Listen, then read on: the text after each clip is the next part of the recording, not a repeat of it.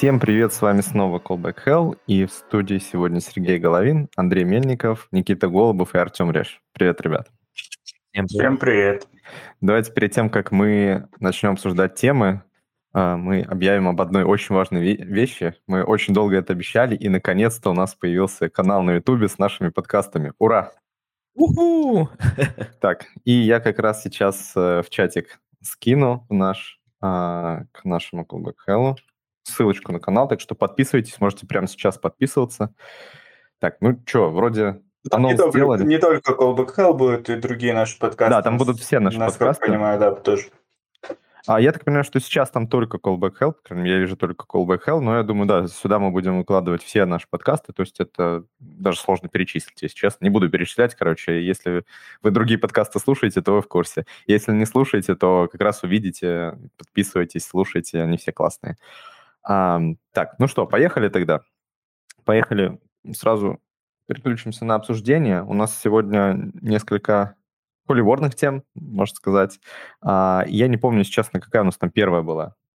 у нас там сам? Можем как в анонсе идти. Там начинается с э, ухода Интернет Эксплорера. С ухода Интернет Эксплорера. Ну да, давай, давай начнем с него. Сейчас я пока параллельно статью открою. Ты можешь начинать, раз ты уж так но в целом, ну, как бы статья, насколько понимаю, не очень большая новость. А, то, что через год э, Microsoft прекращает поддержку Internet Explorer, я, если честно, думал, что там уже с ним все ну, закончено.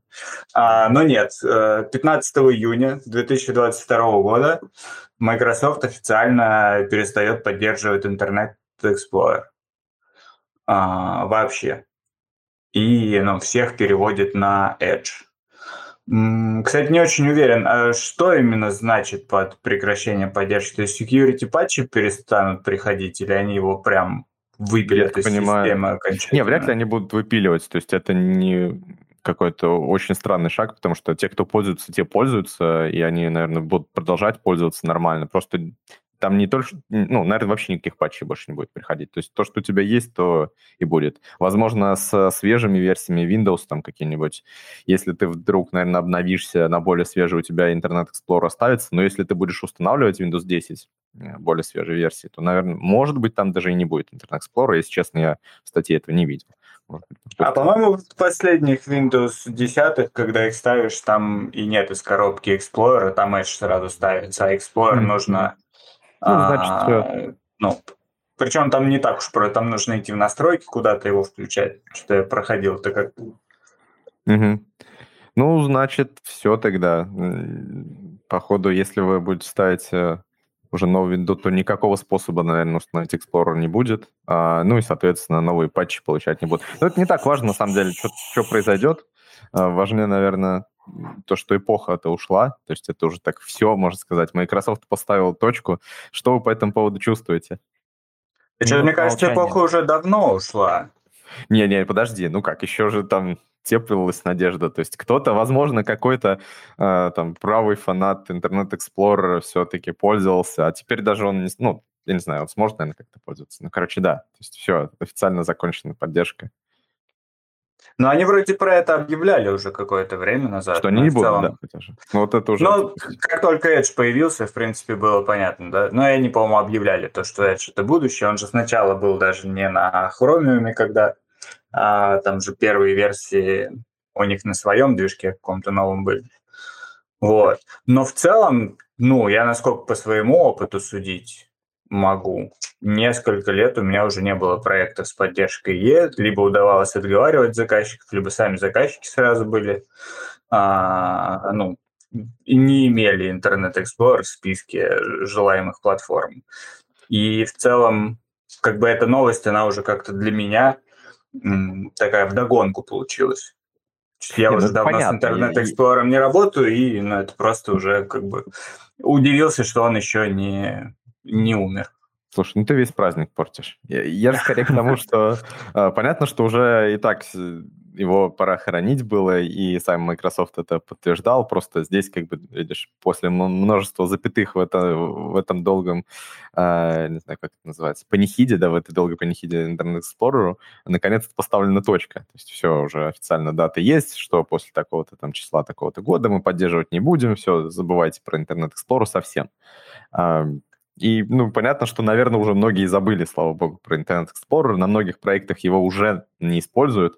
Но здесь же мы собрались не для того, чтобы как бы э, рассказать всем, ребята, ура, вы можете не использовать Internet Explorer. Это и так все поняли, а скорее просто вспоминать, а каково оно было, каково оно стало, это хорошо, плохо. И вообще вот, э, допустим, ушел Internet Explorer. Э, неужели не найдется новый аналогичный Internet Explorer? В кавычках. Мне ну, кажется, он, он уже есть у нас. Уже есть. А Safari. кто это? Safari? Ну, это да. Ну, тут, тут же такой интересный момент, да, с одной стороны, вот мы, как разработчики, хотим определенную э, консистентности в API браузеров, но консистентность полная может быть достигнута только одним способом, когда появится абсолютный монополист. А, и мы этого тоже не хотим. То есть у нас такая немножко противоречивая да, обстановка. С одной стороны, мы хотим, чтобы все работало одинаково и не было никаких сюрпризов. С другой стороны, если появится монополист, то прекратится развитие. А почему? Ну, ну, как, ну, потому что вот как сейчас получается, то есть у нас, условно, там все браузеры практически, да, за исключением там Firefox, а, ну, частично Safari практически на одном движке, ну и типа, ну как бы это разные браузеры, да, вроде бы, но на самом деле, если там брать какие-то фундаментальные штуки, то они одинаковые, ну там вплоть даже вот до этой пресловутой штуки, да, э, с выделением текста ссылок, типа, который был в оперском движке, оперовском движке, и который просто типа нельзя сделать там а, на хромиуме условном. То есть э, даже такая мелочь. То есть, ну, по сути дела, вот сейчас уже мы испытываем это влияние, то, что у нас, по сути, есть некий монополист, это хромиум, по сути дела. А, и все браузеры — это просто такие вариации. Э, да, это удобно, потому что мы можем там не беспокоиться о реализации, о стандартах и прочем, потому что, по сути, у нас, ну, скорее всего, все будет работать примерно одинаково, но плохо, потому что, ну, по сути, вот такие проекты, как Серво, тот же, умирают во многом из-за этого, то есть из-за того, что, ну, типа, никто не будет ну, типа, сделать браузер с новым движком невозможно, просто потому что разработчики не будут, э, ну, типа, тестировать совместимость с ним.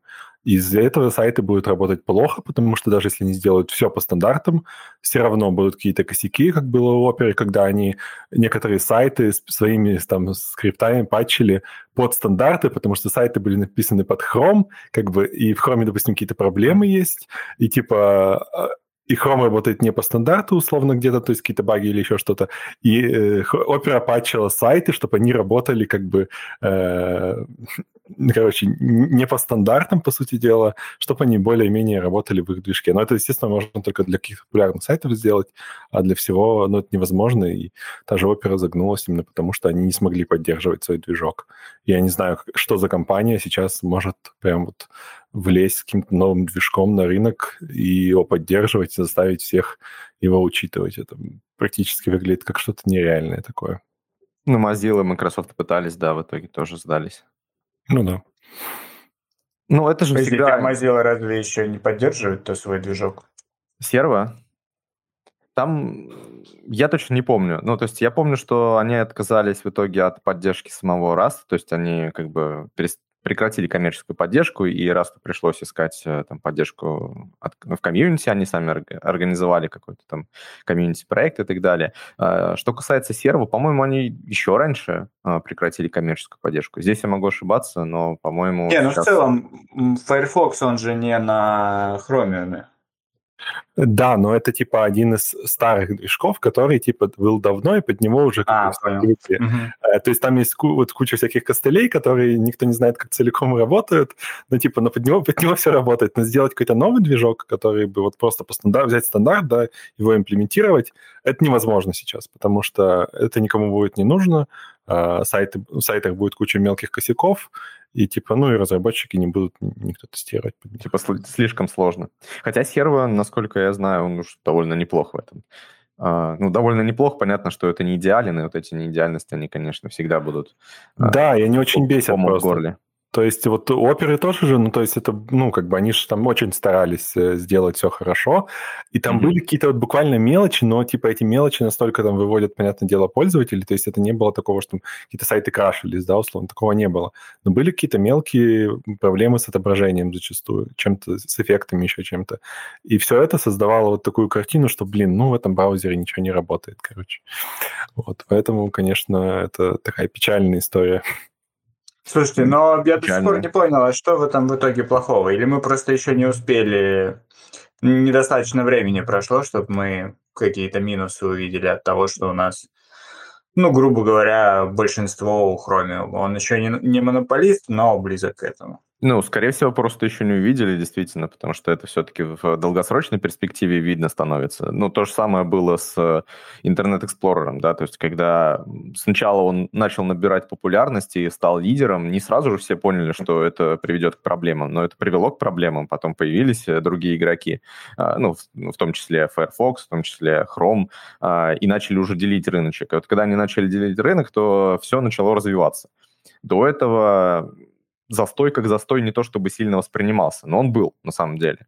То есть и уже когда вот эта пиковая точка э, возникла, она стала видна, то начали люди понимать, что это как какой-то путь в никуда.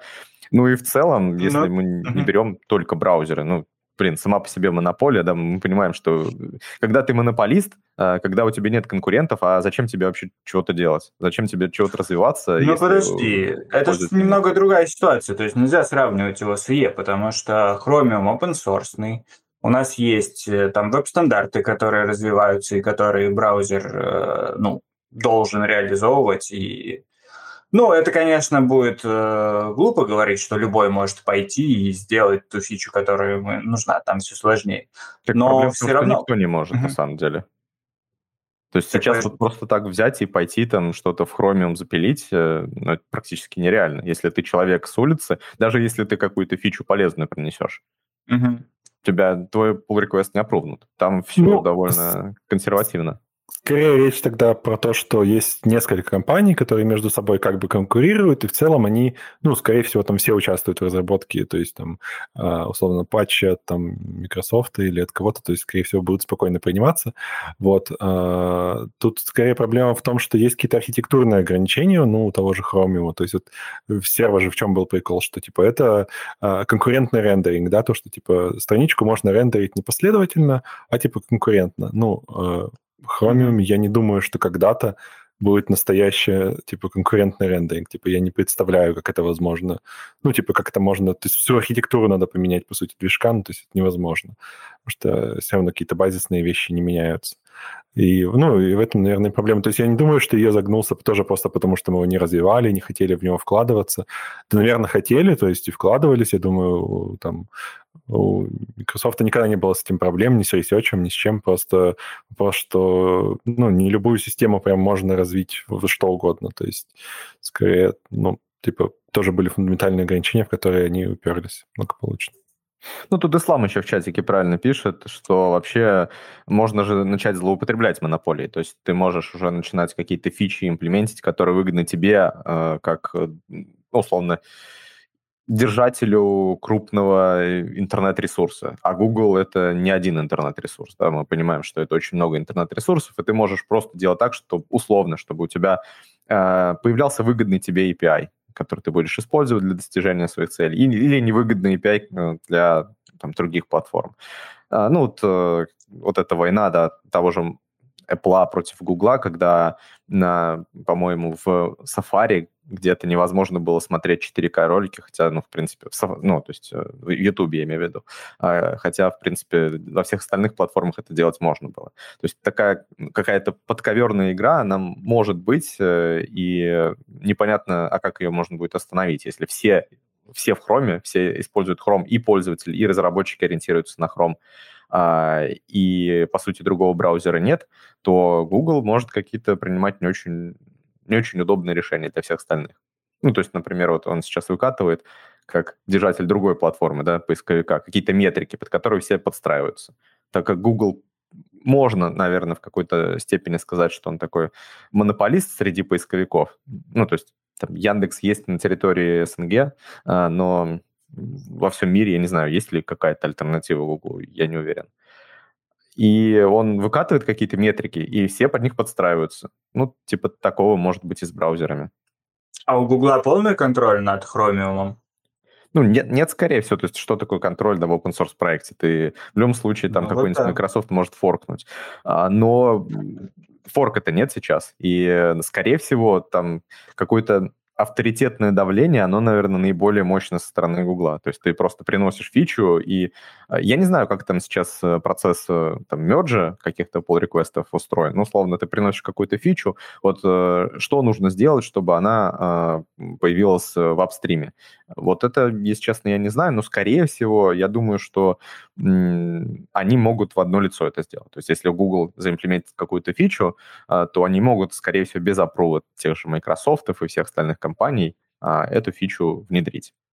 Слушай, ну тут, получается, правила open source начинают работать. Если кому-то не нравится, как проект развивается, или он считает, что проект заглох, он его форкает и развивает. Понятно, что это будет делать не один человек, а целая компания, но если у Гугла с Microsoft начнутся разногласия, то ничего не мешает Microsoft форкнуть Chromium и развивать им, а, как им кажется нужным, уже имея какой-то опыт работы с этой код-базой.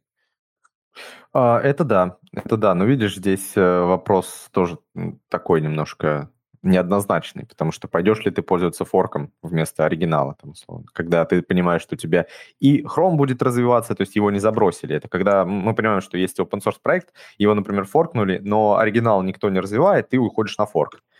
А, когда есть форк и, условно, вот этот апстрим, а, ты, наверное, будешь оставаться с апстримом. Ну, до поры до времени, если, конечно, форк не начнет предлагать что-то, что очень интересно тебе. Ну, я согласен, что, возможно, это не настолько страшно, но все равно как-то звучит не круто. Ну, тут, мне кажется, все-таки понятно придет. Тут, мне кажется, все-таки упирается не столько там условно Google и э, вот там монополию на Chromium, сколько все-таки в разработчиков, и, ну, разработчиков именно э, сайтов, приложений веб, э, потому что, ну, вот как бы если подумать, а чем вот рискует, условно, там, не знаю, какая-то компания, которая захочет форкнуть Chromium и уйти там на свой форк она опять-таки рискует тем, что ее браузер начнет забрасываться, потому что э, начнутся расхождения там с оригинальным Chromium, э, начнут меньше тестировать под этот браузер, все начнут забивать, и, в общем, типа, браузер начнет умирать. То есть я думаю, что единственное, что как бы реально ограничивает, это эта проблема. То есть тут скорее все-таки реально все упирается в то, что ну, во-первых, не так хорошо еще развито там автоматизированное тестирование на фронтенде. Ну, Просто не так, наверное, много мы пишем тестов, не так много, как надо бы. А, и не так много уделяется времени там именно автоматизированным проверкам, именно кроссплатформенности, кросс-браузерности, вот этого всего. Вот. Поэтому, если бы, наверное, с этим было все получше, то, наверное, было бы, ну, там, компаниям было бы намного свободнее уходить там на свой движок, на форк, на все что угодно, а, потому что это было бы не так страшно. Потому что сейчас действительно страшно, и примеров вот умерших движков у нас уже как бы есть, как минимум два, да. Ну, слушайте, при этом Chromium это ж форк. Форк чего? Кита. А, ну, да, ну, типа... Довольно, причем, можно сказать, и свежий. Вот 8 лет ему. Ну, свежий, слушай, это 8 лет это почти 10 лет, а все, всему вебу 30 лет, можно сказать.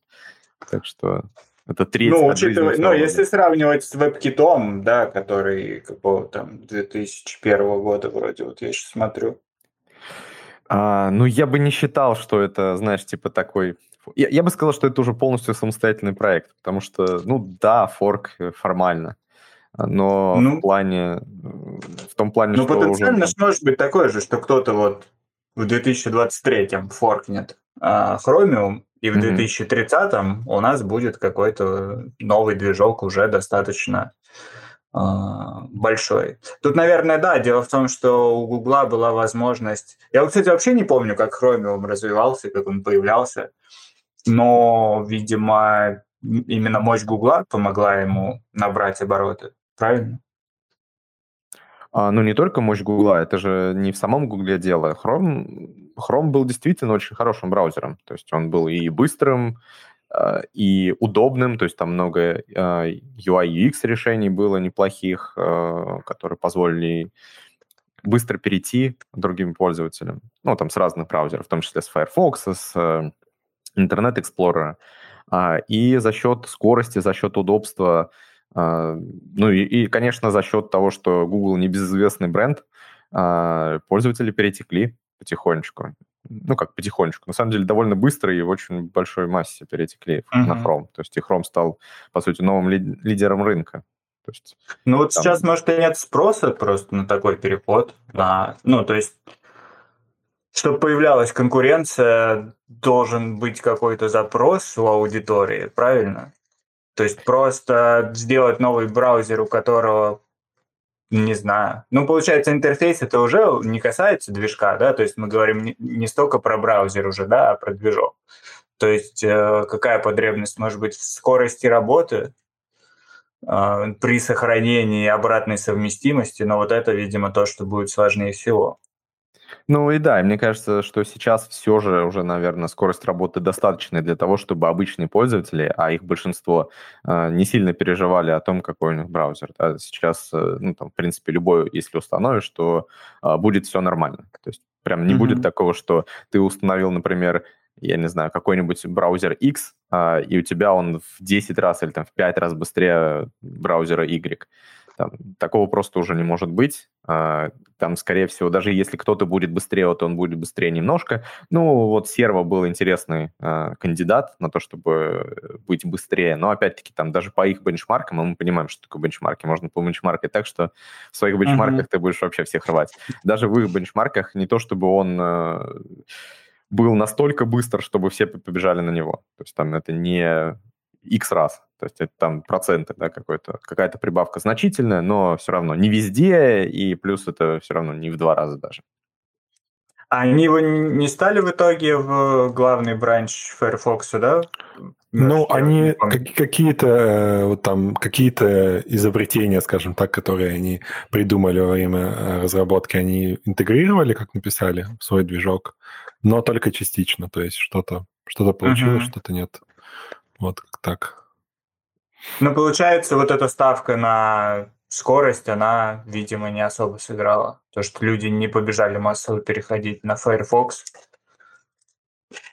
Видимо, ну тут, видишь, опять-таки, они же не сделали сразу готовый проект, типа вот мы зарелизили бренд New Browser. То есть это было что-то такое, что вот, ребят, мы написали тут язык для того, чтобы написать очень крутой э, движок, mm-hmm. и мы его пишем. А, и это понятно, что для там, гиков, условно, для нас, разработчиков, это был очень интересный проект, все на него смотрели, а, и все поддерживали, наверное. Ну, то есть это уже так, не то, что поддерживали, потому что точно знали, что это будет 100% лучше, но поддерживали, потому что понимали, что вообще альтернатива нужна. И прям совершенно новый движок, который совершенно э, на новых технологиях основан, и как бы там еще и Rust обещал, что там все будет э, safety, safety, и плюс ко всему так же быстро, как на C++. Э, звучало круто, ну и за это Rust, кстати, полюбили. Но, видимо, слишком много им сил потребовалось и для того, чтобы язык написать, и для того, чтобы на этом языке потом еще и движок написать. То есть это даже для Mozilla, для немаленькой компании оказалась слишком амбициозная задача. Видимо, не Но... было какой-то отдачи на протяжении много времени, и они не затащили просто.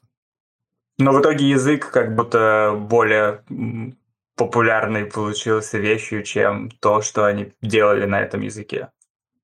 Э, да, что само по себе очень неплохо. То есть э, сделали два проекта, один выстрелил. То есть почему бы и нет. А, ну, видишь, там тоже интересная ситуация, возвращаясь вот к тому, что мы уже говорили. А, хоть это и их успешный проект, но в итоге именно от коммерческую поддержку они как-то свернули. То есть, потому что, ну, видимо, потому что поняли, что какую-то большую ставку именно внутри Mozilla на Rust э, они делать не будут.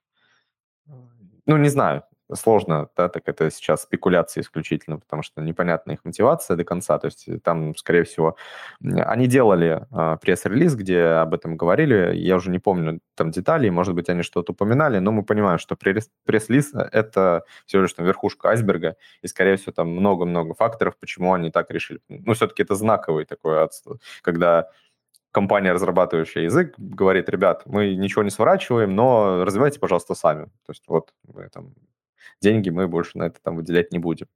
Ну, может быть, как часть комьюнити будем как-то подкидывать, как донаты, но уже полностью содержать всю команду не будем. Слушайте, ну мы максимально далеко от Explorer ага. уже ушли. Да, да, ну это же знаешь, как оно бывает. Это все ну, да. взаимосвязанные вещи. Ну да, давайте вернемся к Internet Explorer. А, хорошо, вот э, насколько... Я не знаю, вы помните, каково это было вообще, жизнь при Explorer? Ой, я помню. Да, я, а, ну, причем главная же проблема его в том, что у него сами версии слишком отличаются. То есть реально 9, 10, 11. Мне повезло с ну, раньше девятой мне не приходилось ничего поддерживать. Там, насколько я понимаю, все еще было страшнее. Но были проекты, где, да, отдельно тестируешь 9, отдельно 10, отдельно 11, и у них, у них разный набор фич, у них по-разному могут работать какие-то варианты отображения. Ну, приходилось ну, много завязываться на то, в каком мы сейчас браузере, и в зависимости от этого тюнить верстку, потому что сделать что-то кросс-браузерно, э, ну, некоторые вещи просто не получалось.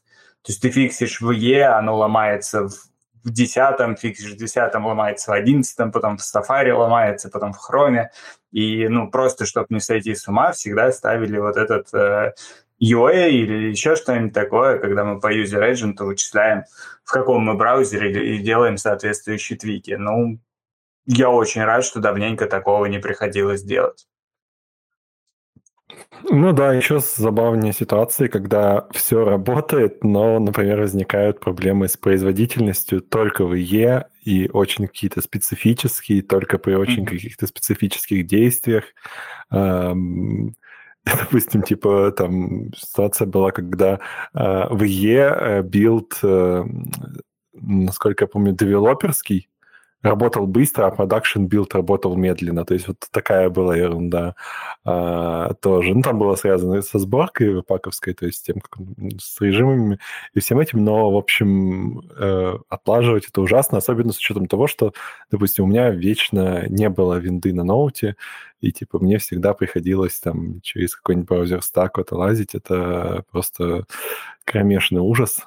То есть вот еще это вот ерунда с тем, что он привязан к одной платформе. Но это, в принципе, как вот Safari тоже беда. Это Safari тоже... еще хуже в этом плане делает. Да, да, да. Там еще хуже. Вот это ужасно. То есть вот браузеры, которые не кроссплатформенные, это, а, это плохо. А ведь помните, еще было чудесное время, когда у Microsoft был Windows Phone. И там же прям тоже такой интересный опыт был поддержки мобильных сайтов для, для да, Windows Phone. У меня был один проект, который тестили на Windows Phone. Там был специальный Internet Explorer телефонный. Да, да, да. Вот Но вроде там... весело. Я плохо помню. Я, возможно, вытеснил эти воспоминания уже. Я хорошо помню, потому что у нас как раз был Mobile First проект, когда вообще Mobile First только появлялась, да, а, и тогда как раз был еще а, вот этот Windows Phone, и у нас был в команде один человек, у которого прям реально был Windows Phone.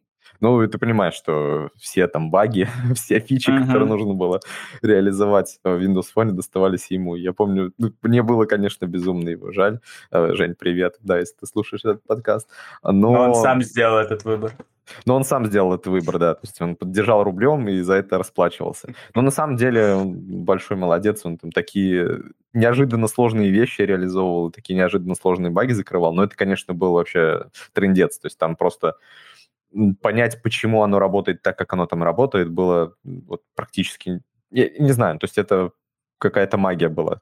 То есть ты смотришь на мобильный сайт в одном браузере, ты можешь открыть просто в браузере десктопном, и ты там увидишь какие-то вещи. Ты можешь открыть э, это в IE, но когда ты открывал на мобильном, э, на вот этом Windows фоне, то это могло вообще очень неожиданно все ну, отрендериться или там сработать. Было очень интерес... Был очень интересный опыт. Но я вот помню каждый раз свою радость, когда каждую предыдущую версию переставали поддерживать. То есть там же было сначала, там, ну, допустим, нужно поддерживать 8, 9, там, 10, да, там что-то такое. Mm-hmm. Потом 8 отвалился, потом 9 отвалился Internet Explorer. Ты каждый раз так выдыхаешь, потому что каждую отдельную версию это, ну, практически совершенно разные браузеры были, да, вот то, что вы говорили. И ты каждый раз выдыхал, что окей, фух, там, а то еще одна версия Internet Explorer наконец-то отказывается. И последнее время, конечно, лафа, потому что практически ни на одном проекте это уже не требуется, там, за очень-очень редкими наверное, исключениями, и, и то там, зачастую к нам а, приходят, когда а, заказчики просто ИЕ, а, и мы уже спрашиваем, ну, почему вам это важно. Оказывается, что просто они не совсем корректно смотрят статистику использования сайтов, и там выгружают за там, слишком большой промежуток времени, например, за последние пять лет. А если там совсем свежую статистику, то там доля есть какая-то, но не исключено, что это просто QA заходят и проверяют. Ну, тут спасибо, наверное, Microsoft за Edge, что они им наконец-то потеснили Internet Explorer, потому что просто из-за того, что он был дефолтным в винде, ну, с ним приходилось считаться. Ну, с Edge-то тоже была веселуха. То есть э, Edge, э, когда он только вышел, там же тоже свой движок, э, чакры был, и ну да, а, тестировать в E11 и потом еще в Edge 14-15. Да, да, то есть сначала им, конечно, не спасибо было, потому что фактически они еще одну как бы версию E выпустили. А, но, но там они исправили главный минус Internet Explorer, который был, мне кажется, это отсутствие автоматических обновлений.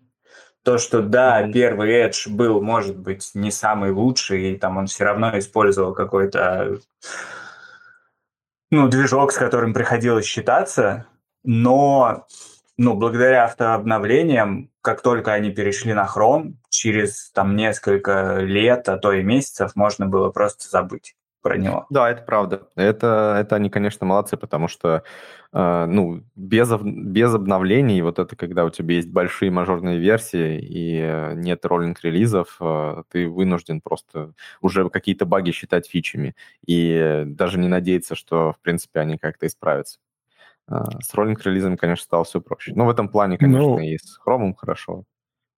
Ну да, еще плюс э, то, что... Ну, это не сказать, что прям такой э, большой плюс для разработчиков, но в целом э, в плане обратной совместимости они все сделали хорошо, то есть у них есть же э, E-мод, этот замечательный э, Edge, и, в принципе, они там, ну, реализуют поддержку всех тех фича-багов, которые были в IE. А, и, в принципе, ну, хорошо, что они не бросают своих пользователей, которым были важны эти фича-баги, которые заходили там на эти сайты, а, которые были заточены под IE и работают. То есть в этом плане тоже, ну, получается так, что не было такого жестокой какой-то там а, насильного перегоняния всех на новый браузер, скорее, ну, там, людям дали инструмент, который, в принципе, практически также работал бы на там, тех задачах, которые людям были привычны. А вы знаете, Слушай, это очень примеры? Вот. Потому что обычно вот э, это выглядит как э, какие-то сказочные просто единороги, эти пользователи и сайты, которым до сих пор нужна поддержка E1. Не, ну слушай, есть же какие-нибудь там условно корпоративный сектор, когда ну, вот так все время говорят, так говорят все время. Есть какой-то корпоративный сектор, есть какие-то а я не думаю, что есть открытая статистика. То есть ты же понимаешь, это корпоративный сектор, который как раз-таки не попадает никогда в открытую статистику. У них есть какие-то машины, которые они пользуются внутри, есть какой-то интернет, да, то есть и mm-hmm. у них есть э, вот эти корпоративные огромные решения, э, которые работают, например, в Internet Explorer е, и, возможно, работают с из головы вылетело вот эти расширения Internet Explorer а.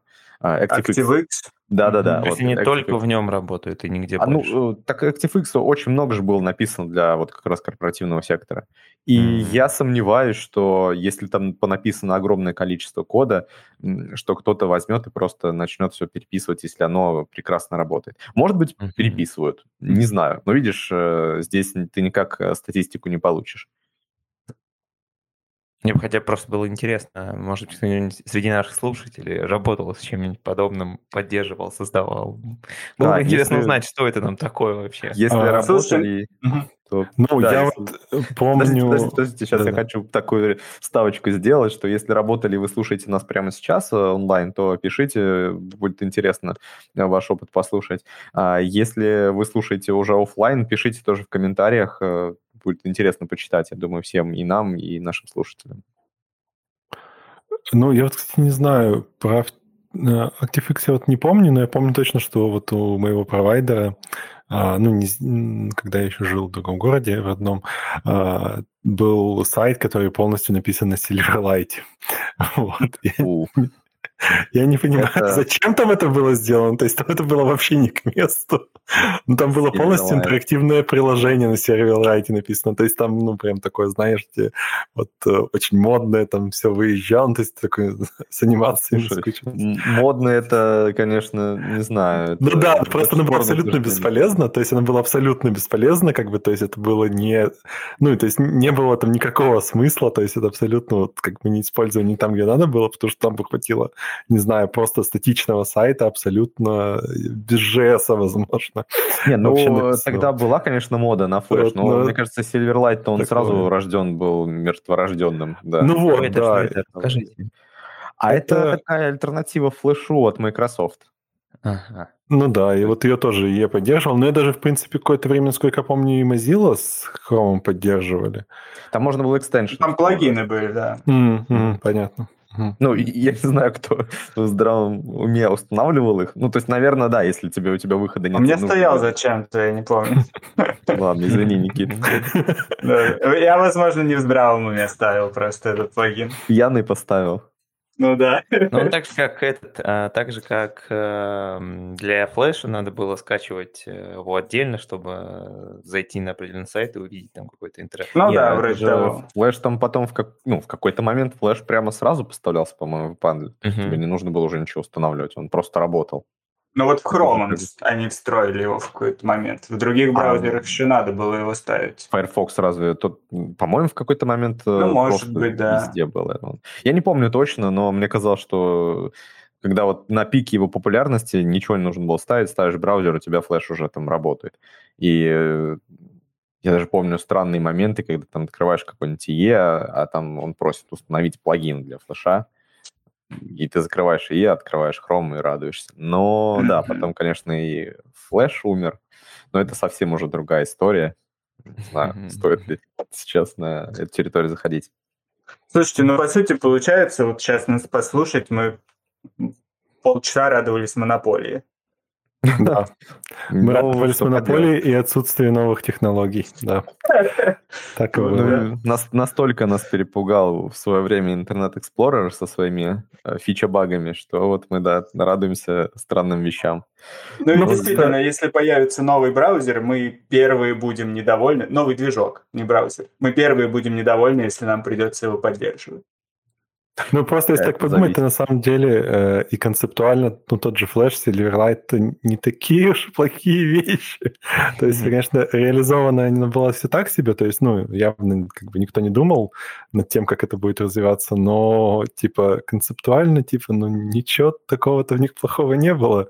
Нет, вот. Плохого не было, и сейчас они не нужны. То есть нет, не то, чтобы понятно, плохими. Нет. Просто, да, они уступили HTML5 условно, да, то есть вот это эпохи, ну, да. когда... Ну, пришло, там вопрос, кстати, у нас есть на будущее тема поговорить ну, про флеш и его наследие, потому что, кажется, ну, флешовым играм на смену особо ничего не пришло. Но это Сейчас мы не будем про это говорить. Да, давайте потом поговорим. Э, и так уже затронули очень-очень старую и, слава богу, что умершую технологию. Ну, кстати, не все старые же технологии так умирают э, бесславно, как Internet Explorer. Есть, например, там текстовые редакторы, которые используются до сих пор, написаны были там, 50 лет назад, типа Vima. Конечно, пытаются некоторые замену написать, типа Sublime текста, вот, который новая версия вышла, а, четвертая. Кстати, вы использовали Sublime Text 2 в свое время? Не. Нет. О, у меня проблема... У меня стоял, по-моему. У меня проблема с версионированием. Мне кажется, тоже стояла просто проблема в том, что у нее версии не отличаются друг от друга. Поэтому я никогда не понимаю, какая у меня версия когда стояла. И... Ну, Sublime Text 2... отличается. Да, четвертая, там третья даже была, но он тоже скипнул. Он как-то, вот автор, а он как-то нечетный не любит числа. Как, ага. э, не, подожди, у меня третья, по-моему, стояла, и она на четвертую обновилась.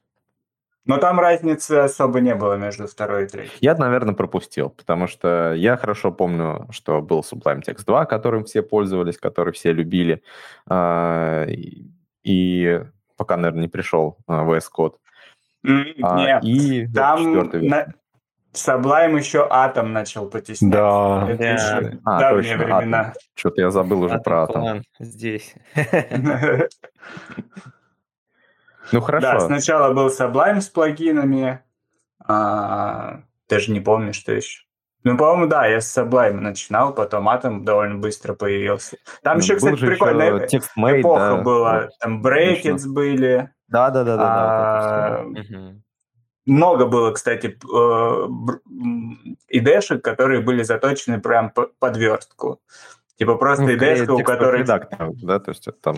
Ну да, знаю, но они там были со встроенными, там, с live preview встроенным, такого рода вещами. С live reload ом, который на уровне IDE работал.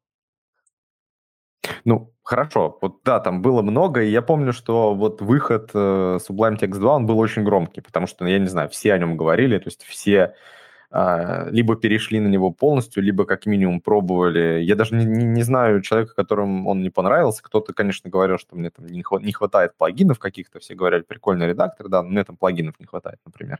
Но, насколько я помню, всем он понравился. И как-то он так тихонечко ну, не то чтобы умер, да, понятно, что он использовался, его, наверное, часто использовали как такой эм, быстрый редактор, да, то есть типа что-то быстро подправить, э, использовали Sublime Text. Ну, те, кто Vim не осилил, понятное дело. А, но вот с приходом Атома и VS Code как-то резко все поменялось. Возможно, даже не Атома, а вот VS Code.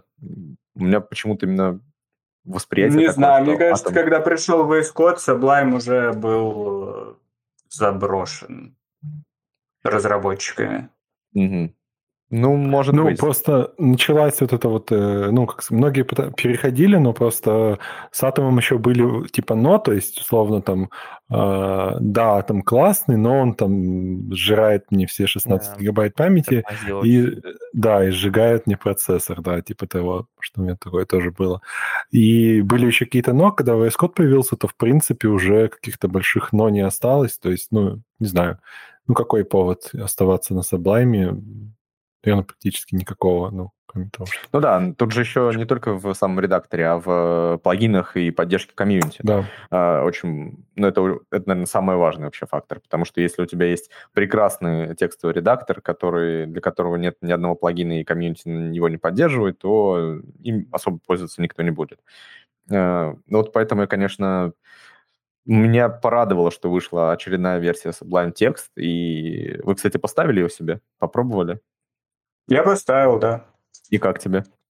Ну, там цвет поменялся, прикольно. Но я его использую как раз. Вот ты говорил про тех, кто боится Вима. Вот я из таких. У меня а, Sublime настроен для работы с гитом.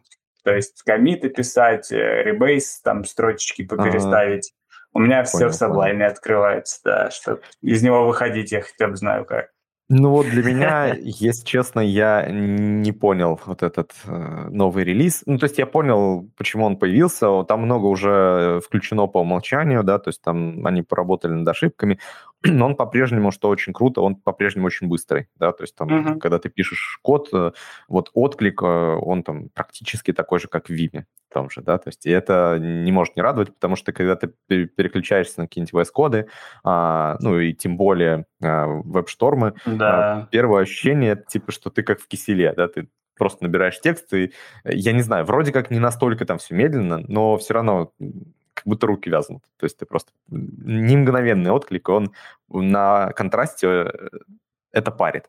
Потом ты, конечно, привыкаешь, уже не замечаешь, но вот когда ты посидел в одном редакторе, потом переключаешься вот типа VS Code или WebStorm, то ощущение есть вот это, да, немножко, что немножко как-то оно медленнее.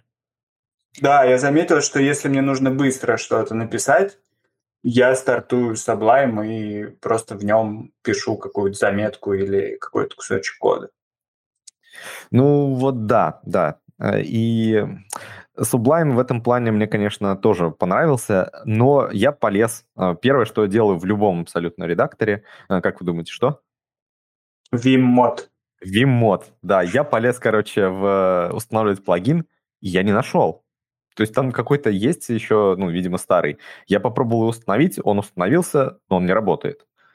И для меня это, ну, это вообще, типа, deal-breaker, то есть я не могу таким редактором пользоваться. То есть могу, но не, не, не по-серьезки. То есть это, знаешь, как, э, ну, я не знаю, какие-нибудь там, когда ты в Google Doc что-то пишешь, вот, типа для такого. И то все равно неудобно, все время руки тянутся. Не то, что тянутся, вот они в том-то и дело, никуда не тянутся, тянуться не хотят, а надо.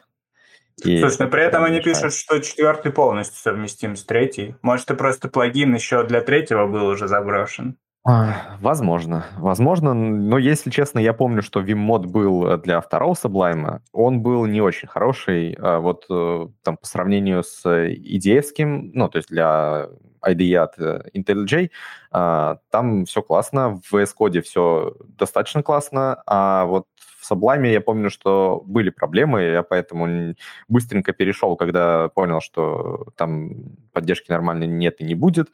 А, вот как альтернативы редактор я очень, не то что часто, я время от времени перехожу куда-нибудь, то есть экспериментирую, а, переключаюсь с Vim, например, на VS Code. А, переключаюсь там с Vim на Sublime, с Vim на WebStorm, и у меня бывают такие эксперименты, и пока самым успешным был VS Code, то есть я переключился, и, в принципе, он такой, типа, можно сказать, сейчас между Vim и VS Code какой-то паритет, потому что в VS Code есть одни классные плагины, которые лучше что-то делают, в Vim есть другие классные плагины, которые а, что-то очень хорошо делают. А вот остальные редакторы, пока, ну и IDE, как-то, не знаю, мне не, неудобно с ними. И, к сожалению, вот эта новая версия всем прекрасна, но пока там не будет Vim-мода нормального, для меня это будет такой, типа, э, не знаю, привет из прошлого. Типа, классно, новая версия вышла с Sublime текста, но пользоваться, конечно, я и не буду. Но вот вы, насколько я знаю, не настолько сильно страдаете от отсутствия Vim-мода. Не думаете ли как-то попробовать на Sublime текст переключиться полностью? Ну, понятно, Никит, ты адепт. Э, я, да, я точно. Да. Ты точно нет. Артем, Андрей, вы что думаете? Мне кажется, я тоже с VS. Ну, в смысле, он, он меня работает хорошо, он делает то, что мне нужно. Там уже все так настроено, классно. У меня там под каждый проект, у окошечка э, моего VS Code э, открывается свой собственный цвет, чтобы когда у меня несколько проектов, сразу я типа знал, где что. Ну, короче, у меня же там все как нужно сделано под меня, и типа я не хочу повторять это где-то еще. Ну, справедливо, да. Это такая же типа история с Вимом, а так как Вим, он вообще очень гибкий в плане конфигурации под себя. Это вообще, типа, на самом деле не редактор, это конструктор редактора, да. То есть ты а, можешь, конечно, из коробки просто там установить и начать им пользоваться, но это для совсем таких упоротых людей, потому что, ну, естественно, там некоторые вещи сделаны неудобно. Хотя не так много вещей там по сравнению с тем же Emacs. А но когда ты уже поднастроил, а там можно это сделать максимально гибко, то потом тебе везде не хватает начинать каких-то мелочей. С некоторыми можно смириться, с некоторыми нет, но я понимаю, о чем ты говоришь. А, Андрей, у тебя какая ситуация? Ну, я тоже сижу на VS Code уже довольно давно, вот как э, с Атома перешел, насколько я помню. То есть сначала сидел на Sublime тексте, тоже, наверное, это был второй еще.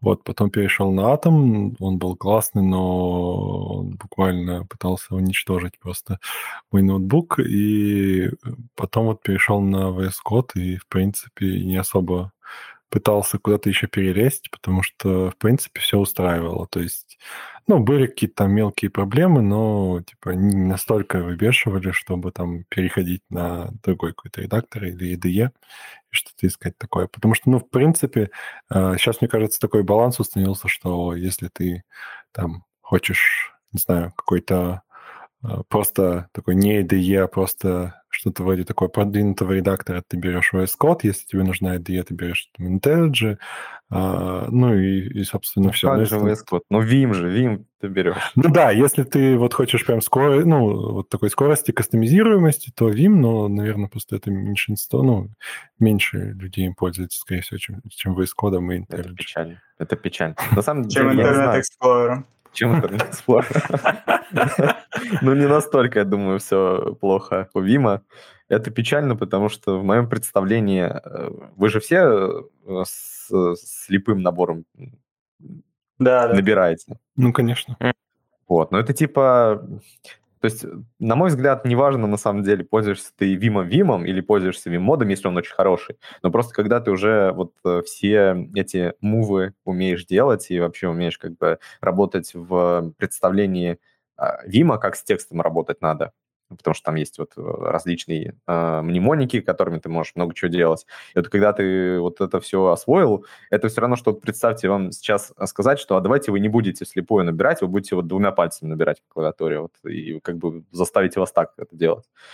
И на мой взгляд, это такой же, типа, приблизительно качественный переход. То есть это как бы можно сказать, что следующая ступенька после слепого набора. То есть ты помучился, научился, но когда ты уже научился, обратно ты уже не вернешься никогда. Ну, ты можешь вернуться, когда у тебя вообще выхода нет, и ты вынужден набирать там, где нет Vim-мода а, код, например.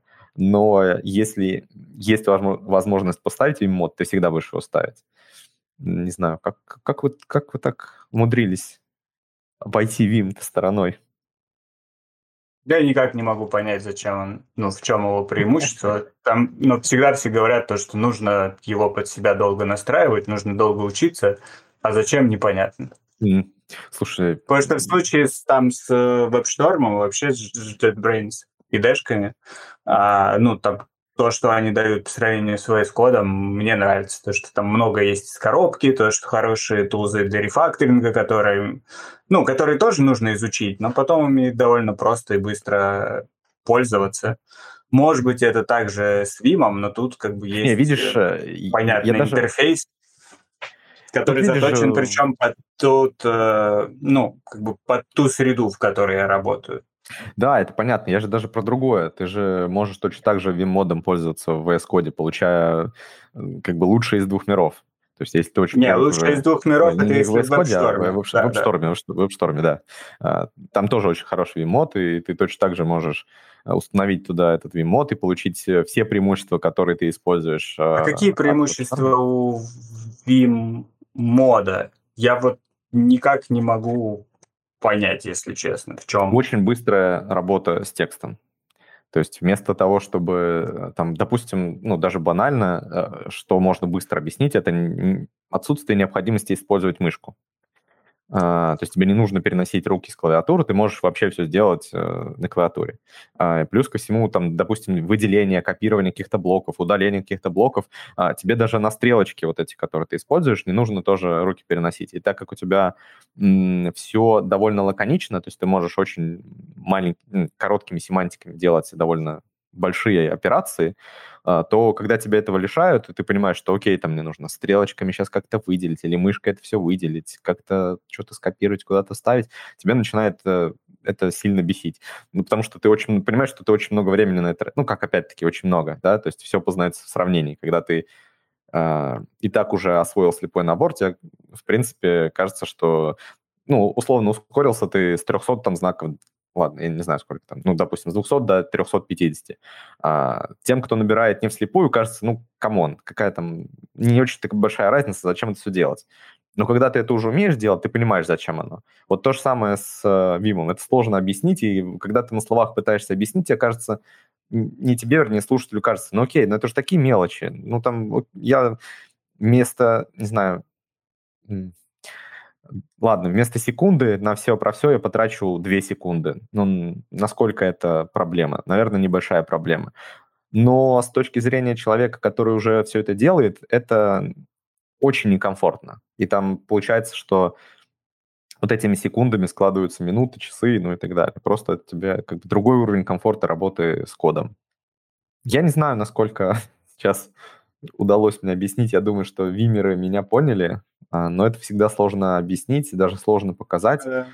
Я в какой-то момент э, очень-очень давно, показано, что 26 марта, кстати, очень классно, Сегодня годовщина, можно сказать, а, того, как я выпустил когда-то первый, первое видео по Виму на Ютубе. Я сейчас а, о, я, я только хотел сказать, что нам нужен э, мастер-класс по Vim. А, мне немножко, наверное, стыдно за то, что я тогда делал. Хотя, в принципе, получилось э, достаточно неплохо. Вроде как это даже, наверное, самое популярное видео туториал по Виму на русскоязычном Ютубе. Но, конечно, там и звук не очень, и все не очень. А, можно было сделать лучше, но это, наверное, всегда так кажется. Но в целом там я попытался и что-то объяснить, и дать какие-то совсем базовые основы Вима. Если кому-то интересно будет, посмотрите. А, может быть, даже вам будет интересно посмотреть. Но я уже задумываюсь о том, чтобы немножко обновить это, возможно, сделать в рамках нашего CSR School какой-то воркшоп, потому что, конечно, с тех пор а, Vim, а именно NeoVim, ушел очень далеко вперед, и много изменилось. И а, если раньше считалось, что Vim, например, это такой продвинутый текстовый редактор, но не IDE, да, то есть там все было достаточно плохо с автокомплитов, с автокомплитом, с jump to file, ну, много с чем, то сейчас, там, благодаря в том числе language server протоколу и, ну, много чему, э, и там самому развитию Vim, э, в принципе, Vim не сильно там отличается от того, того же VS кода в плане возможностей. И, может быть, это можно кого-то будет заманить все, кто вимеров, сделав какой-то интересный воркшоп. Но это ладно, это тоже такая уже лирическое отступление. Ну да, потому что, кажется, с Вимом порог входа все-таки отпугивает, то, что да, но тут получается сложно понять вот этот э, рой в том плане, что мне нужно несколько часов или дней потратить на то, чтобы что-то понять с этим конфигом, с этими, посмотреть там какие-то уроки, найти еще их. Uh-huh, uh-huh. И а экономить я буду, типа, полсекунды в день не, ну не полсекунды и... в день. Ну да, ну, я понятно, понял, да. Ну, как бы мы же не только пишем код и там переставляем его. То есть... О, это вообще, это вообще классика. Сейчас у нас, конечно, из-за меня унесло совсем в сторону. Это вообще классика. Каждый раз там, даже вот к моим видео, если посмотреть, а, всегда находятся люди, которые говорят, что типа, come on, ну, блин, разработчики, настоящие разработчики, они там код только э, читают, практически его не пишут. Это правда. Но ну, от того, что мы его код в основном только читаем, это же не значит, что код мы сейчас возьмем и начнем набирать ногами э, там по три символа в час. Типа, ну, мы же его только читаем, что нам париться? Нет, но это же, ну, как бы, когда ты можешь еще сильнее повысить комфорт, и это инвестиция, которой ты можешь пользоваться потом годы, годы своей практики, да, разработческой, то мне кажется, что там потратить даже пару недель на освоение, это неплохо. Это, пару ну, недель. Ну, мне кажется, пару недель. Я где-то в свое время, когда вот на Vim переходил, а, у меня ушло там столько времени, учитывая, что а, на тот момент каких-то хороших туториалов а, полноценных не было. Это ну, одна из причин, почему я его сделал. То есть там даже англоязычные. Сейчас по Vim найти материалов можно огромное количество, там русскоязычных, англоязычных, много примеров, статей, видюшек, как настроить, как там какие-то плагины, подборки плагинов, топы плагинов и так далее. И там уходит время исключительно на то, чтобы освоиться вот в этой а, в двух режимах, да, когда у тебя есть а, режим инсерта и normal мод. То, что в normal моде ты код не пишешь, ты текст не пишешь, но при этом взаимодействуешь с клавиатурой, с символами. Ты перемещаешься, там как-то удаляешь, вставляешь что-то. И insert мод, когда ты непосредственно текст пишешь. И переключение между этими режимами. Ну, есть еще replace мод, но это такое. А, и, по сути, вот это как бы концепция различных режимов, она непривычна. Но когда ты к ней привыкаешь и, и начинаешь получать уже от нее бенефит, ты не понимаешь, а как теперь без нее жить. И поэтому mm-hmm. все, кто когда-то научился пользоваться Vim, даже если они перешли уже на какие-то другие редакторы или IDE, они всегда ставят Vim мод. Там абсолютно, абсолютное большинство. Не знаю человека, который освоил Vim, и потом перешел куда-то еще и не ставит им мод, хотя он есть, например, доступен. Интересно. Но у меня получается проблема, мне я наоборот стараюсь себя замедлять сейчас во время работы. А, Интересно. Ну да, как-то не знаю. Это может э, что-то такое чисто субъективное уже, чисто моя проблема. А почему? Я э, не знаю, иногда, когда очень быстро когда какой-то поток э, нахватывает мысли и пытаешься быстро что-то делать, в итоге, мне кажется, иногда это не всегда к хорошим результатам приводит. Не знаю, как будто как э, ненужная какая-то спешка, что ли. Не знаю, mm-hmm. может быть, наоборот, это проблема в том, что инструменты не активные, но иногда меня просто скорость работы как будто ну, как будто она настолько быстрая, что... Не знаю. Mm-hmm. Сложно э, это нормально сформулировать, но иногда я чувствую дискомфорт от, а, от, от именно быстрой работы, и Слишком хочется быстро. наоборот... Ну да, хочется наоборот, типа, успокоиться, поработать помедленнее, чтобы, ну, типа, меньше стрессовать, меньше все это. Ну, я понял, да. Ну, тут, видишь, это скорее вот эти все слепые наборы и прочие штуки, они же не про даже не про то, что это сильно быстрее, хотя это так, а про то, что ты начинаешь а, меньше задумываться о каких-то действиях. То есть, например, когда тебе сейчас нужно будет, не знаю, выделить какой-то блок кода и а, скопировать его куда-то ставить, а, у тебя будет это осознанное действие, да, то есть тебе нужно убрать руку с клавиатуры, там, перетащить за мышкой, аккуратненько выделить ровно то, что нужно выделить, а не что-то еще. Ну, или там стрелочками туда-сюда пхать. Ну, короче, такие какие-то действия, которые переключают контекст внимания. А в Vime оно как-то получается, когда ты уже освоился, разобрался, ты не замечаешь этого. Ты просто, типа, думаешь, ну, ну типа, как с набором текста. Ты просто думаешь, что, mm-hmm. что нужно набрать, и набираешь. Там то же самое. То есть ты думаешь просто, что тебе нужно делать, и делаешь. Из-за этого, вот когда ты в состоянии потока, а, тебя вот эти вещи все не отвлекают. Ты можешь прям полноценно сосредоточиться на формировании кода базы, да, там не только набирать строчка за строчкой, а вообще все, что угодно делать там, переносить, удалять, э, менять местами, просто передвигаться по коду.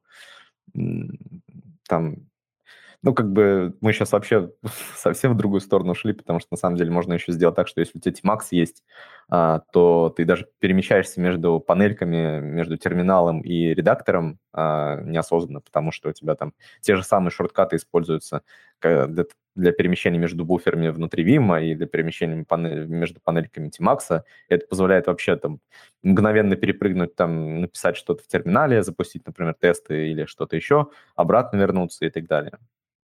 Надо, ну, наверное, может, правда, как-нибудь воркшоп сделаю, если интересно будет. Окей, но, да, как всегда. Все это субъективно, да? Все это субъективно, да, но, но мы максимально далеко ушли от Sublime Text 4. Я переход подготавливал, Сереж. А, точно. Я испортил. Теперь я тебе испортил переход. Я думал, получится тебя подвести. Да, да. Ну ладно. Сори. Такой трамплин выстрел классный. Да, это все действительно субъективно. Так же, как э, чтение кода субъективно. А, Никит, ты в очередной раз, вроде как в предыдущий раз ты сам ввязался, да, в какую-то переписку или мы? Да, в прошлый раз это было в JS Underhood, а в этот раз... Э, ну, короче, что произошло? В очередной раз э, в Твиттере появился совет, как переписать reduce на... Э, в этот раз даже не на циклы, а на мапы с фильтрами. Угу. Там еще, ну, там как бы начались обсуждения, возможно, сама там некорректность тех примеров, которые были. То есть там Reduce не самый производительный, и с мапой пример был нерабочий. И, возможно, это спровоцировало очередной наплыв э, вот всех этих обсуждений, но все снова свелось к тому, что есть люди, которые считают, что Reduce нужно использовать, а есть люди, которые считают, что Reduce вообще нигде не нужен, и везде Reduce можно переписать на а, обычные циклы, и будет понятнее, будет читабельнее. Ну, все эти люди аргументируют а, свою, ну, свои предпочтения именно читабельностью. Mm. И... Окей. Okay. Ну, хотя не только читабельностью, да, у Reduce еще он вроде бы там более чистый, чем циклы. В циклах нам нужно создавать переменную. Но это вот такие аргументы, которые, не знаю, уже несколько лет этим спором, а я их постоянно в Твиттере наблюдаю, постоянно появляются треды либо с одной стороны, либо с другой. Э, чаще всего все-таки это начинается так, что кто-то говорит, редюсы не нужны, вот как э, можно без редюсов обойтись. И в реплае приходят люди, которые говорят, я тоже так думаю, и приходят, э, приходят защитники редюсов, которые говорят, что редюсы все-таки нужны. Я в целом часто бывал в лагере именно защитников редюсов, но как будто сам начинаю колебаться в этом плане. Я не знаю, если честно, мне кажется, вообще позиция странная, типа, что вот у нас есть э, два взаимозаменяемых абстракта, давайте от одного откажемся. Ну, блин, это же тебе, когда дают много возможностей э, сделать что-то одно, э, и ты можешь выбирать, э, то это не значит, что все стоит свести к одному варианту и использовать всегда его. То есть выбор это же хорошо.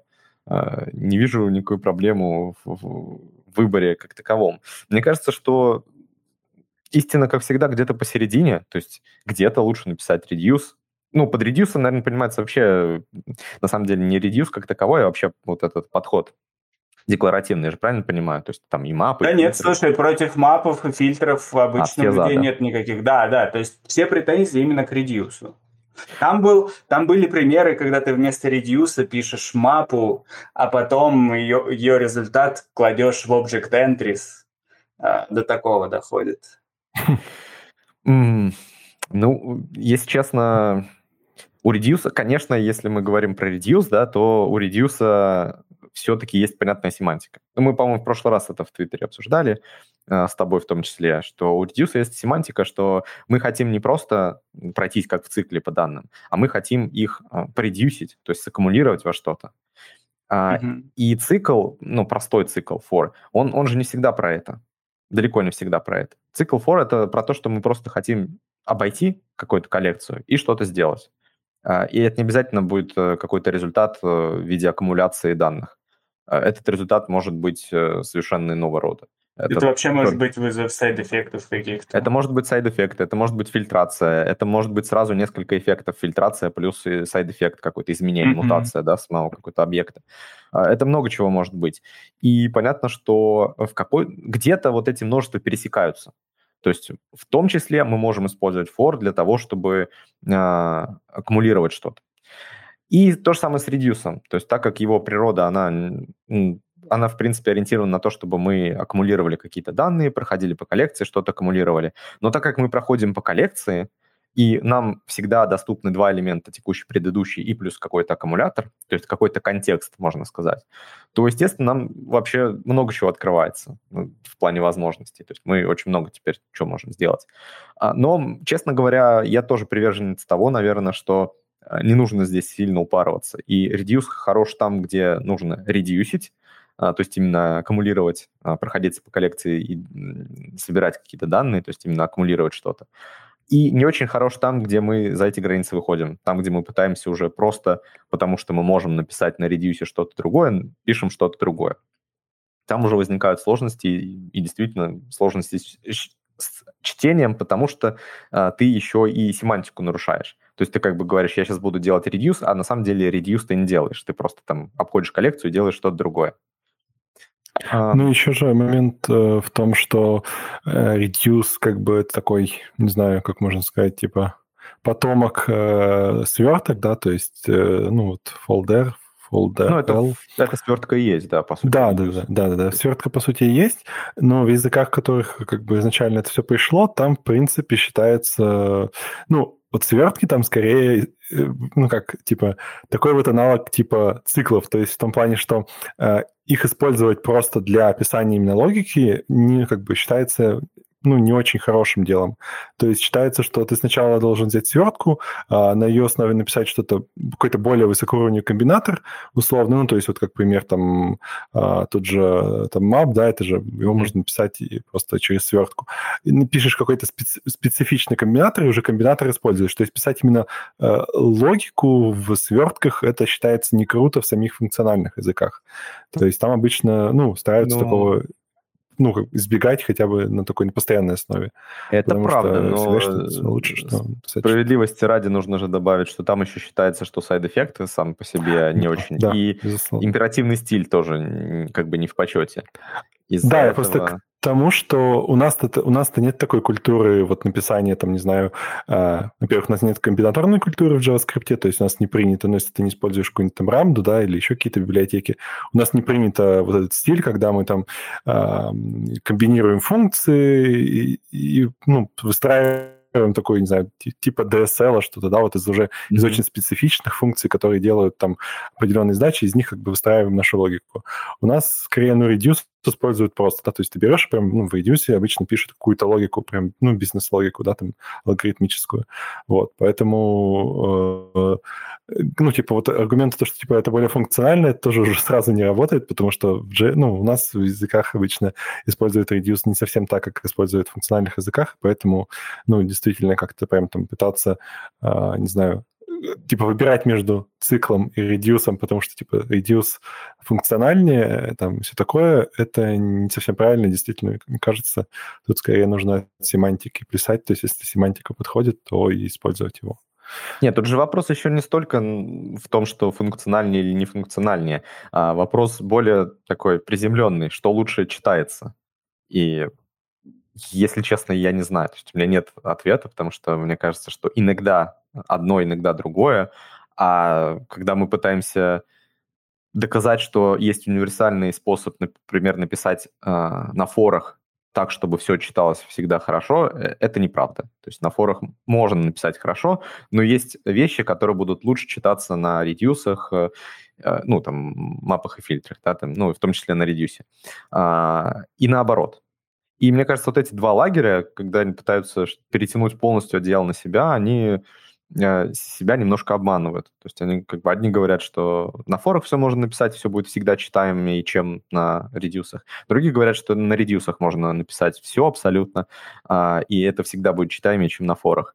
Но правда, как я уже говорил. Ну, кстати, на редюсах, ну, те, кто за редюсы, ну, я не знаю, я, наверное, за себя тут могу говорить, то, что нет смысла переписывать все, что можно написать на форах на редюсы, потому что это как раз будет неправильно. Потому что вызов сайд-эффектов делать в редюсе, ну, кажется, точно не стоит.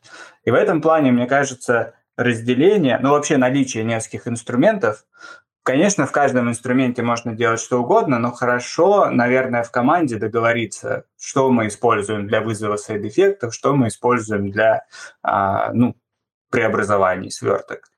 И в этом плане, кажется, ну, удобнее просто тот факт, что если ты видишь цикл, ты понимаешь, что в нем будут какие-то сайд-эффекты. Если ты видишь reduce, ты понимаешь, что он будет чистый. А, понятно, что кто-то где-то может э, ошибиться, но если договоренность в команде есть, это кажется удобным. Если мы используем только циклы, то каждый раз, видя цикл, нам нужно его полностью анализировать, чтобы понять, что делает этот цикл. Он преобразует данные, или он вызывает сайд-эффекты, или mm-hmm. он делает и то, и другое. Что вот тоже, ну, Тут еще, мне кажется, проблема всех этих примеров, что они очень изолированные. То есть таких примеров не бывает в реальном коде. Ну, либо бывают, но это слишком простой пример, да. То есть обычно ты пишешь и не замечаешь такие вещи. Да, потому что в реальном коде ты написал этот for loop, потом другой разработчик пришел и в него добавил еще какой-то кусок логики. Ты вернулся, добавил еще, и в итоге у тебя этот for loop может разрастись. У тебя также и reduce может разрастись, и у тебя в reduce могут закрасться сайд-эффекты, у тебя может быть там reduce, который еще с каким-то внешним, какую-то внешнюю переменную мутирует, ну, что есть сайд-эффект. А, тут, да, в реальных условиях ни одна из этих, ни один из этих подходов не застрахован от того, что он а, ну, принесет какие-то минусы, Но mm-hmm. в этом плане, мне кажется, вот такое разделение, хотя бы договоренность э, любого уровня может быть лучше. Ну и в целом, по-хорошему, такие преобразования данных, они должны быть завернуты в, ну просто в какую-то функцию с нормальным понятным названием. А, mm-hmm. что, а что внутри этой функции, reduce или цикл, уже не имеет значения. Благо мы можем ее вообще локально создать. И это очень удобно. Ты можешь в теле одной функции создать другую функцию, которая является вспомогательной. В JavaScript это, конечно, очень хорошая возможность, потому что у нас функции э, высшего порядка и все такое. То есть это хорошая практика. Но я не знаю, то есть, опять-таки, возвращаясь к оригинальному посылу, да, что читаем и что не читаем, мне кажется, а, как я уже говорил, что не то, не то, и все вместе сразу, да, то есть нужно просто с головой подходить э, к тому, что ты пишешь, и не упарываться, пытаясь весь мир там перевести на то, что тебе кажется правильным. Да, собственно, и все. Ну, то есть и именно поэтому, наверное, эти War, они постоянно возгорают, потому что вот адепты слишком яро пытаются отстоять а, какое-то убеждение свои, не принимая аргументы другой стороны. А, но нормальные люди все поняли уже давно, что можно и так, и так, и, и нужно и так, и так. То есть ты просто используешь все а, в зависимости от того, что тебе больше подходит. Это даже не такой холивор, не настолько серьезный холивор, как э, табы против, против пробелов. То есть там хотя бы есть прямо явное противопоставление. Здесь, мне кажется, прям такого противопоставления нет, поэтому можно вполне дружно сосуществовать. Это вот как мы, кстати, в прошлый раз же обсуждали, да, ООП и ФП. И э, пришли все-таки к мнению, что нормально все вместе дружит, и что если как бы нормально проанализировать то, что мы сейчас делаем во фронтенде, то мы, с одной стороны, очень даже в ООП стиле по Алану Керю, с другой, с другой стороны, мы очень функционально все это пишем. И это не это не противоположные вещи. То есть это что-то, что перпендикулярно одно другому, и ты можешь делать и объектно-ориентированный код функциональным, и наоборот. Здесь то же самое. Ну, отчасти каком-то смысле. Слушайте, еще немного тогда про функциональное, наверное, направление. Вот Андрей упомянул рамду, а, которая тоже, по сути, вот для таких операций еще более удобная, да, в некоторых э, моментах API предоставляет благодаря а, блин, вылетело слово из головы, карированию. Mm-hmm. А, и, ну, и порядку аргументов, как там все идет, ну, для более функционального стиля. Я в одном проекте использовал рамду, мне очень понравилось, если честно. Но, и, ну, как-то большие преобразования очень интересно даже, я бы сказал, писать на рамде. Э, увлекательно. Чувствую, ну, как-то не знаю, это может быть та вещь, когда используешь что-то, не знаю, сложное, и поэтому чувствуешь себя лучше, что что-то интересное делаешь каким-то способом. Причем, ну, результат получается компактный, да, когда это все через пайп описано, а, порядок этих преобразований. Но читать, возвращаться к этому коду было сложновато. Э, ты, ты же понимаешь, что нужно сравнивать, да, то есть э, если бы написать этот же код э, декларативно, было, было бы проще читать его, потому что ты сразу отметил, что преобразования были сложные. И вот в случае со сложными преобразованиями здесь же лучше читать не сам код, а, а тесты. То есть тебе важнее mm-hmm. понимать, что вот есть какая-то функция, она что-то делает, вот есть такой-то контракт и так далее. А читать код нужно уже тогда, когда, ну, там, баг нашелся или нужно что-то доработать. Но Честно говоря, если там действительно были сложные преобразования, вот представь, что ты бы их писал не на рамде, в которой уже много чего заложено, который можно коротко э, описать какие-то сложные преобразования, ты бы все написал декларативно. Ну, скорее всего, кода было бы больше. Возможно, понимать его строчка за строчкой было бы проще. Но увязать все потом в единое целое в голове, может быть, было бы тоже не так э, просто. Не знаю, это там, понимаешь, в чем сложность? Вот с FP-языками, там, когда-то вот я сказал тоже щупал, а, там действительно есть такое ощущение, что ты вроде как написал, а потом сложно к этому вернуться. Просто там на, э, как бы, value от твоего кода на, на каждый символ настолько много, что э, сразу как бы уложить в голове, что здесь происходит, довольно сложно, потому что вместо чтения э, по смыслу одинаковых эквивалентных э, эквивалентных кодов, ну, короче, эквивалентного кода на э, в императивном стиле у тебя, допустим, там 50 строк, а здесь ты написал там в 5 строчек, и оно делает одно и то же. Понятно, что когда ты начинаешь эти 5 строчек читать, то смысл э, такой же, как в 50 строчках кода. И вот да. этот смысл, он сразу начинает тебе ломать мозг, потому что ты как бы сразу пытаешься распарсить то, что укладывалось в 50 строк. Ну, я надеюсь, понятно объяснил. Не знаю, короче. Да. Ну, да, да, и еще прикол же в том, что вот Рамда это, по сути дела, не просто такой функциональный подход, это именно, ну, в пределе это прям код в стиле point-free, то есть это э, то есть даже в функциональных языках на самом деле не всегда так пишут. То есть э, даже там типа считается иногда, что это слишком радикальный подход и все такое. И он действительно очень выразительный, но это просто максимизация полная вот именно смысла на строчку. То есть, э, по сути дела, это вот тоже, да, написание DSL некоторого, из которого потом складывается, ну, как из кирпичиков, типа складываются э, какие-то большие там преобразования сложные или даже, не знаю, какая-то логика очень сложная складывается. И как с любым DSL всегда проблема в том, что ты его, ну, легко его как бы читать в смысле, там, да, саму, допустим, функцию, там, которая там состоит просто из pipe, там, не знаю, пяти операций, ты прочитал по названиям, если ты название понимаешь, там, видишь какой-то контракт этой штуки, то, в принципе, ты понимаешь, да, все, что происходит. Но когда нужно лезть вглубь, допустим, какой-то баг непонятный, он на стыке там разных функций, и нужно лезть вглубь этого DSL, ну, это как дебажить язык программирования, да, при разработке. То есть примерно что-то то же самое, ну, такой же сложности уровня.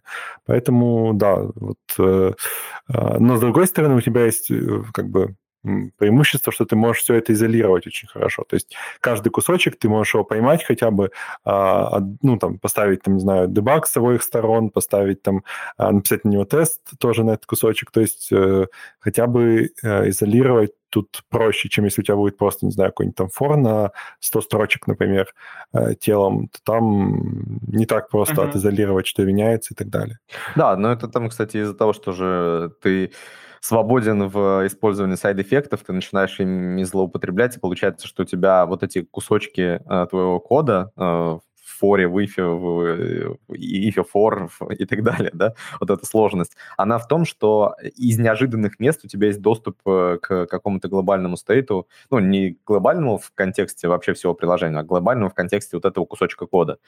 И получается, что тебе э, каждое вот это отдельное место неожиданно может э, что-то подправить в каком-то объекте, который используется дальше, ниже, там, на 20 строк ниже, да. И чтобы воссоединить у тебя картинку, тебе нужно туда-сюда скакать и понимать, а что здесь происходит, как оно одно меняется, где оно потом, это изменение на что влияет и так далее. И, с одной стороны, вроде написать такое проще, потому что ты итеративно, шаг за шагом вроде пишешь, там, чуть-чуть здесь подправить, чуть-чуть здесь, но все мы понимаем, что потом такой код и протестировать практически невозможно нормально, и порефакторить практически невозможно нормально. Э, все равно ты для того, чтобы порефакторить, ты э, пытаешься все эти сайд-эффекты изолировать, вынести в отдельные функции, и в итоге получишь плюс-минус то же самое.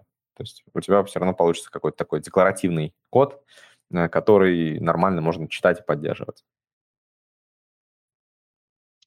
Слушайте, да просто как-то есть ощущение, что Рамда в какой-то момент была на подъеме, либо, не знаю, либо мне так казалось. Я сам ее вот один раз попробовал, но ни в каком другом проекте у меня почему-то руки не дошли э, ее добавить.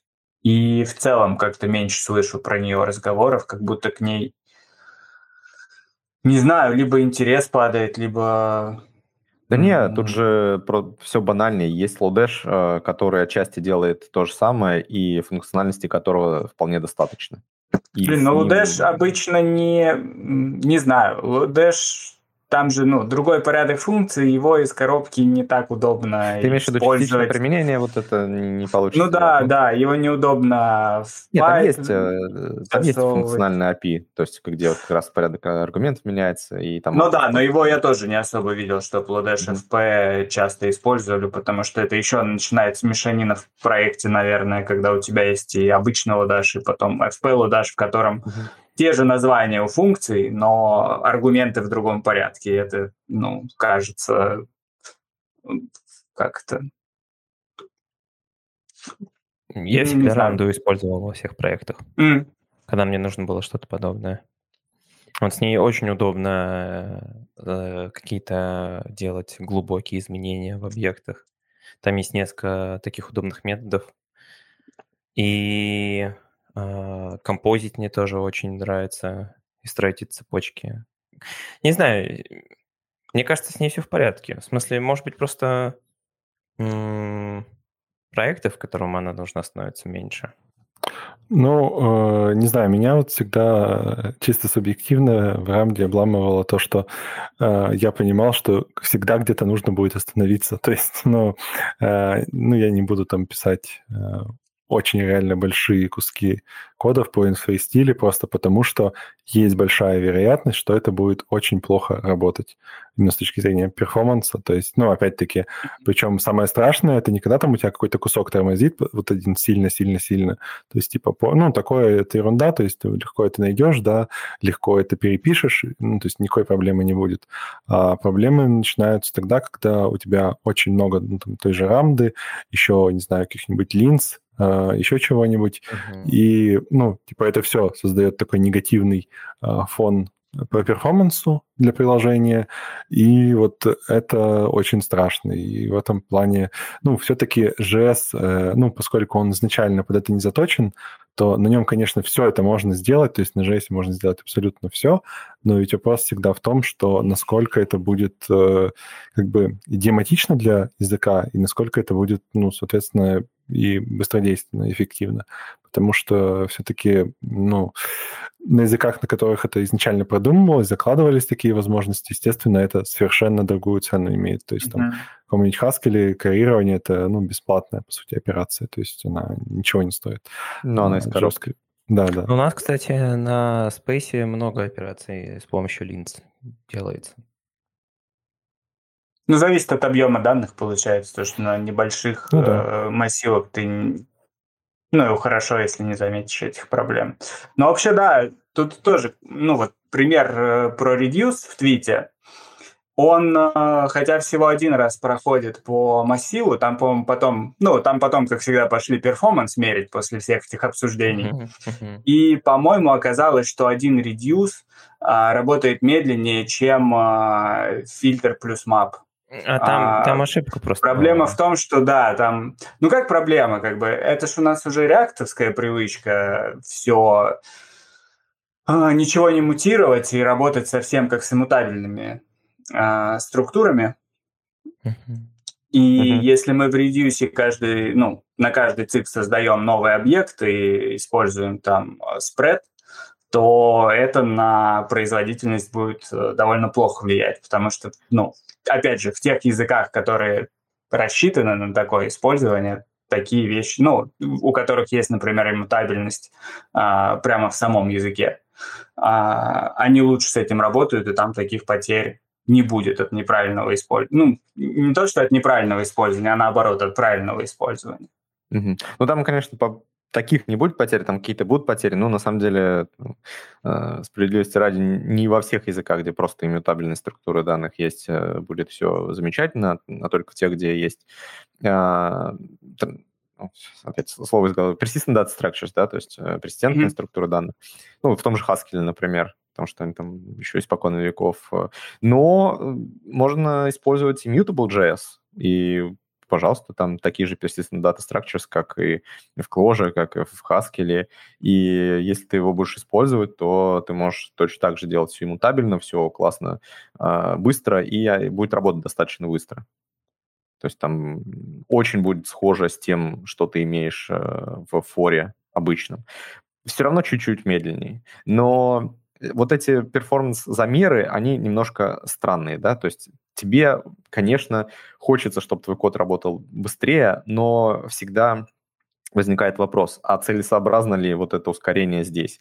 Если ты обрабатываешь э, там раз, не знаю, раз в час э, массив 10 элементов, то ну, сильно напирать на перформанс, что, окей, я там не буду использовать reduce, который будет более читаемый, потому что он медленнее, чем for, который менее читаемый, а, это очень странно. То есть, конечно, есть там апологет того, что окей, мы здесь напишем reduce, который медленный, вот здесь напишем reduce, который медленный, а в итоге наше все приложение будет медленней. Но на самом деле это неправда. А, то есть надо понимать, что где у тебя а, бутылочное горлышко, и там, там да, там, наверное, нужно упарываться в перформанс. Но обычно все-таки в веб-приложениях мы перформанс теряем не там. А при работе mm-hmm. с DOM э, у нас возникают проблемы, да, то есть не при обработке данных, а вот работа с DOM, сетевые запросы просто медленные сами по себе, а статические ресурсы какие-то, которые мы тянем, и они тоже довольно объемные, размер вандла э, и так далее. Неэффективные ререндеры, потому что мы сами там либо, ну, React, например, используем, и неэффективные его написали. А, ну да, сравнение в домов или в целом да, да, да. Ну, то есть слишком у тебя есть. много каких-то сравнений, которые не нужны сами по себе, можно было ничего не сравнивать mm-hmm. и так далее. И вот здесь, да, мы выигра... выиграем, если мы пооптимизируем. А в форах, ну, практически никогда мы выигрывать не будем. Поэтому можно смело писать читаемый код в большинстве случаев а, и не париться о производительности. То есть все-таки стоит подходить э, с головой. Ну, понятно, что в там, подавляющем меньшинстве случаев, там, не знаю, в каком-нибудь там 0,001% а, надо будет переписать на форк, потому что он действительно даст какой-то существенный выигрыш. И mm-hmm. это будет оправдано. Но я думаю, что там это будет и понятно, что оно так нужно.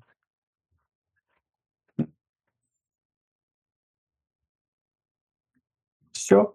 Все, да. Раз все замолчали, кажется, что мы все все обсудили, и все согласны, да.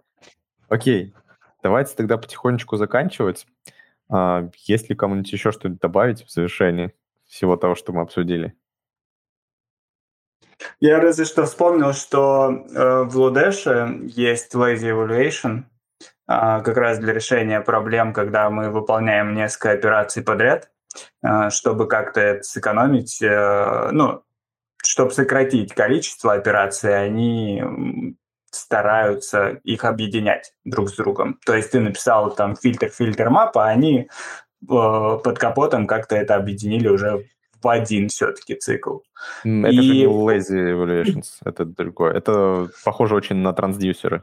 Не, а, э, да, в рамде для этого трансдюсеры, а в, ну, в Ладеше там что-то вроде lazy evaluations. Ну, то есть, в принципе, они же тоже позволяют примерно то же самое делать. Ну, там, Нет, понятно дело. Lazy что... это про то, что мы не выполняем до тех пор, пока нам не потребуется результат выполнения. Но а... это не про то, что мы объединяем все в несколько Но, проходов в один. Возможно, там просто это вместе. Ну, mm, там в том смысле, что lazy тебе позволяет, э, условно, потом, ну, то есть, если не выполнять сразу, то ты можешь потом перекомбинировать э, вычисления сами по себе и выполнить их там в том виде, в котором тебе надо. Угу. Вот, то есть ну, это плане. будет Но... такое домашнее задание для наших слушателей, выяснить, как там это работает. Заодно прочитать, если кто не знаком с концепцией трансдюсеров, это очень интересная концепция, советую почитать. Окей, давайте тогда на этом разбегаться. А, с вами был очередной выпуск подкаста Callback Hell. Услышимся на следующей неделе. Всем пока.